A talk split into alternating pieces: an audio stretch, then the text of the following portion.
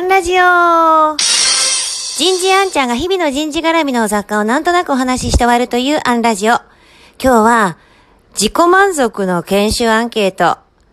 こんなテーマでお話ししてみようと思います。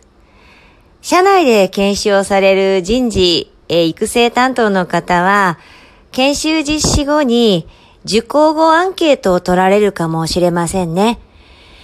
前に登壇しているものとしては、実はこのアンケートの点数、数値を上げるのはそんなに難しいことじゃないんです。講師の中ではよくこの3ポイントがつぶやかれていたりします。一つは笑わせること。そして二つ目には泣かせること。三つ目には喋らせること。笑って泣いて喋ると、人はその研修に満足度を上げるんだと。ただ、研修はディズニーランドに行ってるのとはわけが違います。ああ、楽しかったで終わったって仕方がないんですよね。そして、そんな研修アンケートを見たところで、多分社長は満足しないです。その研修によって社員がどれだけ行動を変えてくれたのか、そちらの方が大事です。そう考えたら、100のことを一生懸命覚えるよりは、一つ覚えて一つ実践することの方が価値があります。私は本が大好きなので、多い時には1日2、3冊は本を読んだりする。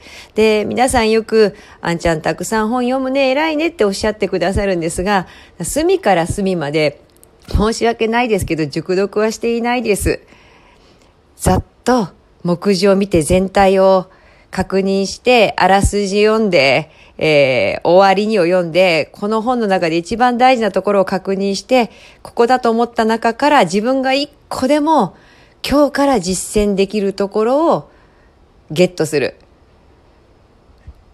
そうすれば、本の中から一つ学べればいいと割り切れるので、隅から隅まで読む必要もなくなってしまいます。一生懸命読んだところで、ああ、楽しかった。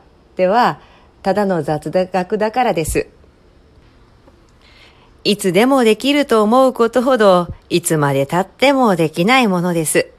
明日からと言わず今日から、この研修で何を変えるのか、この読書で私は何を変えるのか、一つ決めるということを習慣化されてみると、一年経ったら大きな変化が起こってるかもしれません。